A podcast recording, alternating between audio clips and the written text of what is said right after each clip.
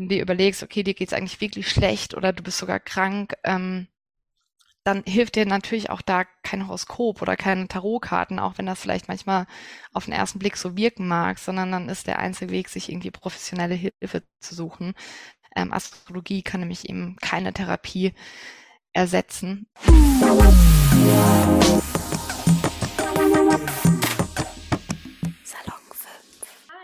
Salon 5 Jugendreporterin Nasra hier. Und ähm. heute sprechen wir darüber, warum Spiritualität und Horoskope überhaupt so gehypt werden. Deshalb bin ich hier mit Lea Schwerlich. Möchtest du dich einmal vorstellen? Ja, gerne. Hi. Äh, wie du schon gesagt hast, mein Name ist Lea Schwerlich. Ich bin wissenschaftliche Mitarbeiterin an der Universität zu Köln und arbeite da im Bereich der allgemeinen Psychologie und ähm, schreibe nebenbei Blogbeiträge für ein psychologisches Magazin in Mind und ähm, ja, mache so ein bisschen Recherche und Skript für einen YouTube-Kanal, der sich auch mit psychologischen Themen beschäftigt. Mhm. Darf ich duzen? Sehr gerne. Perfekt. Ähm, was treibt denn deiner Meinung nach den aktuellen Trend vom Interesse an Horoskopen und Spiritualität überhaupt an? Ähm, ich glaube, ein Grund dafür sind vermutlich die ganzen Krisen, ähm, ja, mit denen wir uns gerade irgendwie beschäftigen müssen. Also Klimakatastrophe, Corona-Pandemie, Ukraine-Krieg, Inflation, das kann alles irgendwie super überwältigend sein und ähm, ja, alles fühlt sich irgendwie unsicher und unkontrollierbar an. Und da kommen dann eben Horoskope ins Spiel, weil Horoskope uns so eine Art Illusion von Kontrolle geben können. Also wenn ich näher unsicherer Mensch bin und das Horoskop mir sagt, ja, so und so wird deine nächste Woche laufen, dann habe ich vielleicht das Gefühl, dass es doch gar nicht alles so unvorhersehbar ist, weil es scheint ja irgendwie so einen Plan zu geben. Wie hat denn überhaupt das Internet da eine Rolle gespielt ähm, und vor allem die sozialen Medien, dass das Ganze überhaupt so populär wurde, vor allem für junge Menschen?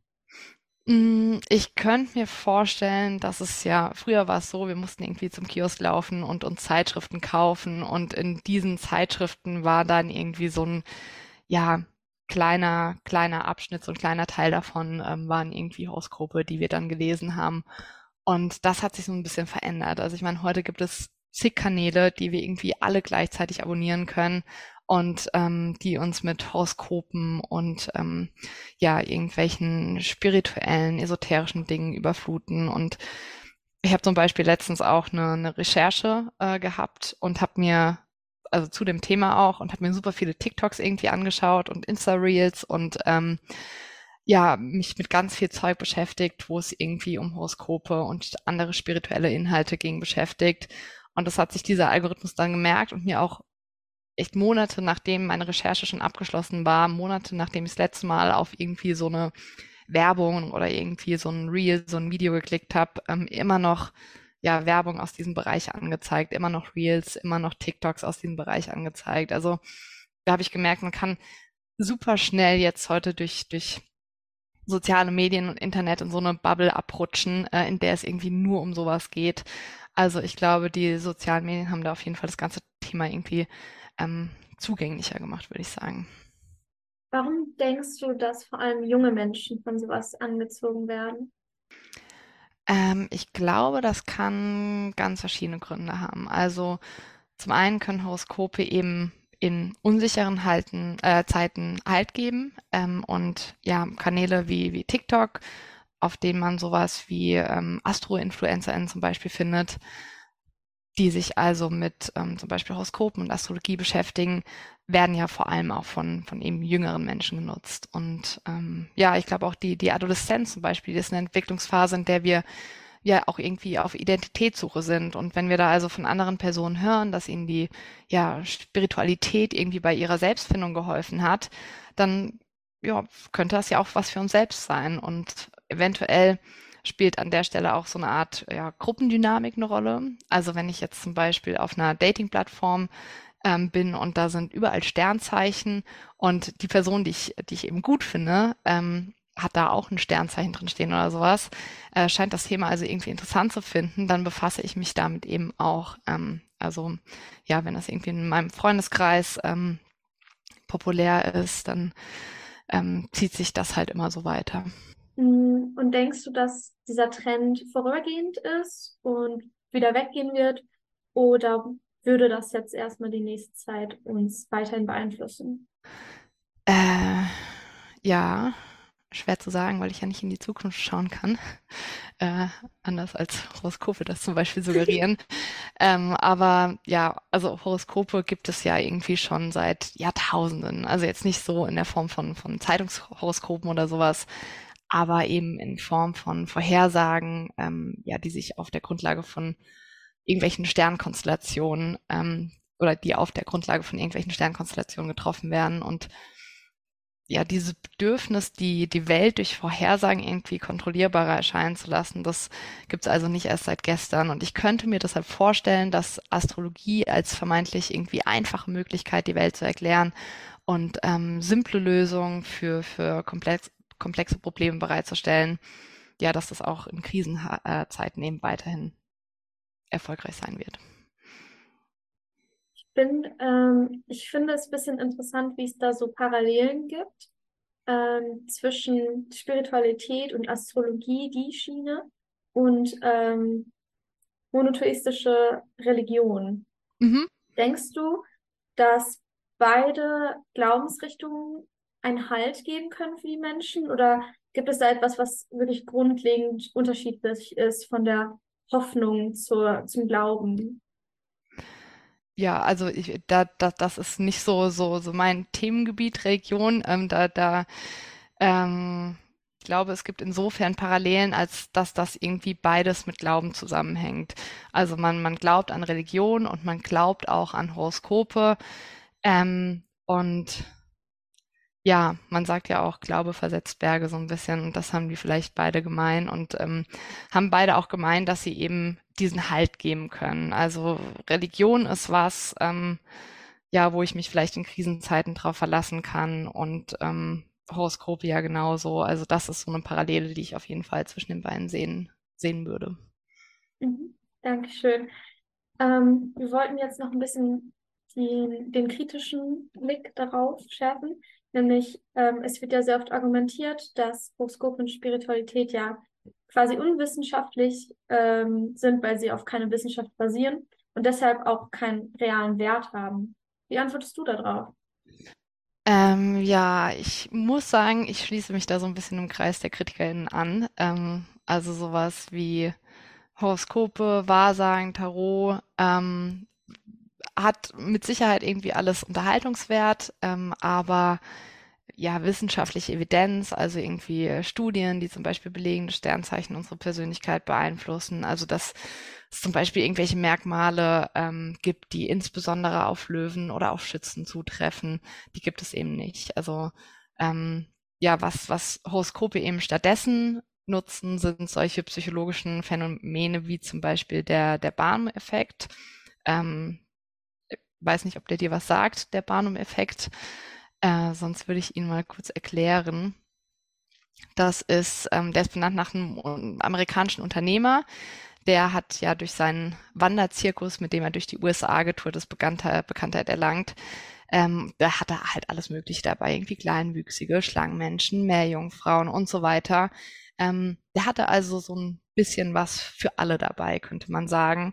Und genau das ist es halt, was Horoskope auch machen. Also die werden so vage und so allgemeingültig formuliert, dass da auf jeden Fall was für uns dabei ist. Also irgendwas, worin wir uns irgendwie wiederfinden können. Ähm, ich gebe dir ein kurzes Beispiel. Ich habe mir mal mein heutiges Horoskop angeschaut. Da steht zum Beispiel, du hast ein glückliches Händchen und kannst auch hartnäckige Widerstände relativ leicht überwinden.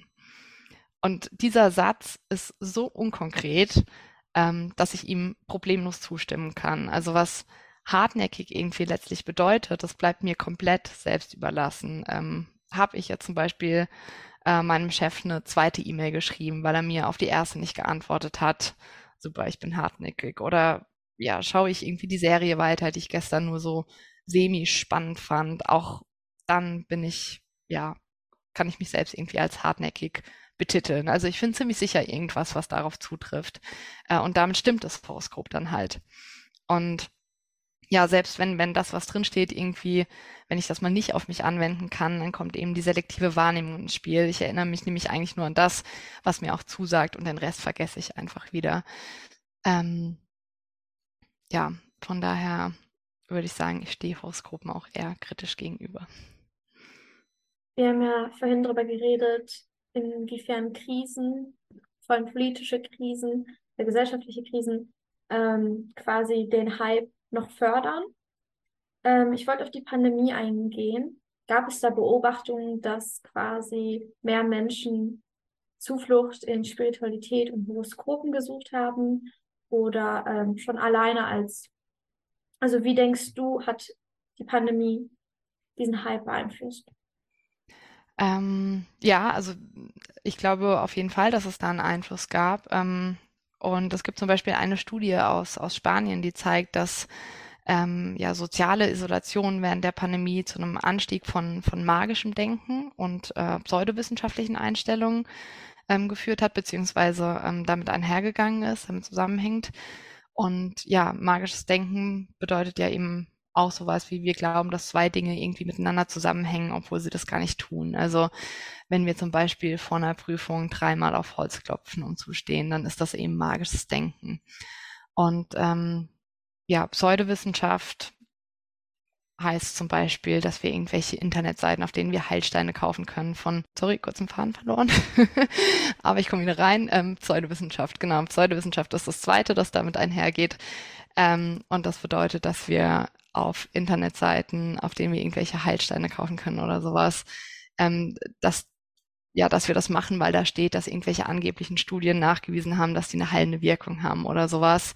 Ähm, aber diese Studien entsprechen eben überhaupt keinen wissenschaftlichen ähm, Standards. Von daher könnte man sagen, dass auch ja Astrologie ähm, eine, eine Pseudowissenschaft ist.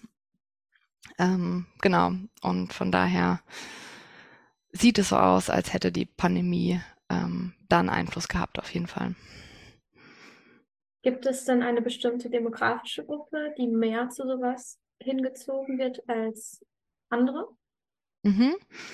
Äh, also wie wir ja schon eben erwähnt haben, scheint das Alter irgendwie eine Rolle zu spielen. Also die, die jüngere Generation ähm, scheint da ein bisschen mehr Interesse zu haben, aber eben auch das Geschlecht. Also Frauen zum Beispiel glauben eher an Horoskope als Männer und stimmen auch häufiger Aussagen zu Aberglauben zum Beispiel zu. Ähm, könnte unter anderem vielleicht daran liegen, dass Frauen schon irgendwie früh mit Horoskopen und spirituellen Ansätzen irgendwie konfrontiert werden, äh, zum Beispiel in Zeitschriften und Horoskope hier vielleicht eher so auf diesen emotionalen Teil, ähm, der auf Leserinnen eben vor allen Dingen abgestimmt ist, ähm, ja, gemünzt sind und ja, jungen Männer eher mit anderen Themen äh, gecatcht werden. Also es muss vielleicht nicht unbedingt so sein, dass Frauen per se empfänglicher für Horoskope oder Spiritualität sind, sondern dass eben die ja unterschiedliche Soziali äh, Sozialisation von, von Mädchen und Jungen und ja, die damit einhergehenden Geschlechterbilder eben eine Rolle spielen könnten. Wir haben ja ganz am Anfang über die Medien gesprochen, aber eher so auf die sozialen Medien bezogen. Mhm. Ähm, und ich wollte jetzt noch ein bisschen allgemeiner aufrunden, welche Rolle spielt denn Medien, spielen Medien generell nach, äh, bei der Förderung von solchen Trends? Also sagen wir mal auch Zeitschriften wurden von Ihnen erwähnt, soziale Medien, aber auch Fernsehen zum Beispiel. Ähm, also ich glaube, dass, dass das alles eine, eine ähnliche Rolle spielt. Das, was eben uns gezeigt wird, uns präsentiert wird, ähm, das wird ja auch so ein bisschen von den Medien mitbestimmt. Und wenn ähm, ja Medien da eben ein Thema gefunden haben, ein Trendthema, ähm, auf das sie irgendwie viel eingehen, dann beeinflusst das natürlich auch unsere Wahrnehmung und dann beeinflusst das auch, ähm, wo, wonach wir dann woanders suchen. Ähm, ja, wenn wir was im Fernsehen sehen, kann das natürlich auch beeinflussen, was wir dann danach auf TikTok suchen oder sowas. Von daher ähm, denke ich, ja, Medien generell können auf jeden Fall auch einen Einfluss haben. Viele Menschen, die an Astrologie und Spiritualität glauben, ähm, befürworten ja, dass in irgendeiner Art und Weise das Leben positiv beeinflusst hat. Woran mhm. könnte das liegen? Mm, also ich glaube, auch das ist wieder darauf zurückzuführen, ne, dass das ähm, Horoskope eben oder Spiritualität irgendwie eine, eine einfache Antwort auf schwierige Lebensfragen ähm, geben kann, dass das so ein bisschen Sicherheit vermitteln kann, Halt geben kann. Ähm, das ja kann natürlich auch schon sein, dass ähm, ich mich vielleicht einfach äh, gut unterhalten fühle, aber vermutlich ist es bei, bei Leuten, die da wirklich eine sehr positive Einstellung haben, eher so, dass die vielleicht auch ähm, das Gefühl hatten, ja, da hat mir jetzt mal jemand zugehört oder sowas. Da, da fühle ich mich verstanden, da fühle ich mich irgendwie gut aufgehoben. Ähm, das ist aber meiner Meinung nach auch das, was ja Horoskope oder Astrologie generell ähm, ein bisschen schwierig machen kann, weil es hier natürlich passieren kann, dass die eigenen Ängste, Sorgen und Hoffnungen ausgenutzt äh, werden. Also wenn, wenn du dir überlegst, okay, dir geht's eigentlich wirklich schlecht oder du bist sogar krank, ähm, dann hilft dir natürlich auch da kein Horoskop oder keine Tarotkarten, auch wenn das vielleicht manchmal auf den ersten Blick so wirken mag, sondern dann ist der einzige Weg, sich irgendwie professionelle Hilfe zu suchen. Ähm, Astrologie kann nämlich eben keine Therapie ersetzen. Ähm, ja, also ich, ich, ich glaube, dass, äh, dass es okay sein kann, ähm, sich mal Tarotkarten legen zu lassen oder äh, sich über Horoskope zu unterhalten, dass es ein guter Einstieg sein kann und ähm, verstehe, wenn Menschen, ähm, die ja irgendwie unsicher sind, ähm, da so ein bisschen Halt finden, finde nur immer im gleichen Atemzug sollte man auch so ein bisschen ähm, ja mit erwähnen, dass das halt nicht ungefährlich sein kann. Ich glaube, das war ein gutes Schlusswort. Vielen Dank, Lea, dass du heute hier warst. Ja, vielen Dank für die Einladung. Und ja, an alle die Menschen, die jetzt gerade zuhören, danke fürs Zuhören. Ihr könnt uns bei Salon 5 unterstrich auf Insta folgen, um mehr Content zu diesem Thema und andere coolen Themenwochen mitzubekommen. Und ja, das war's. Ciao, ciao.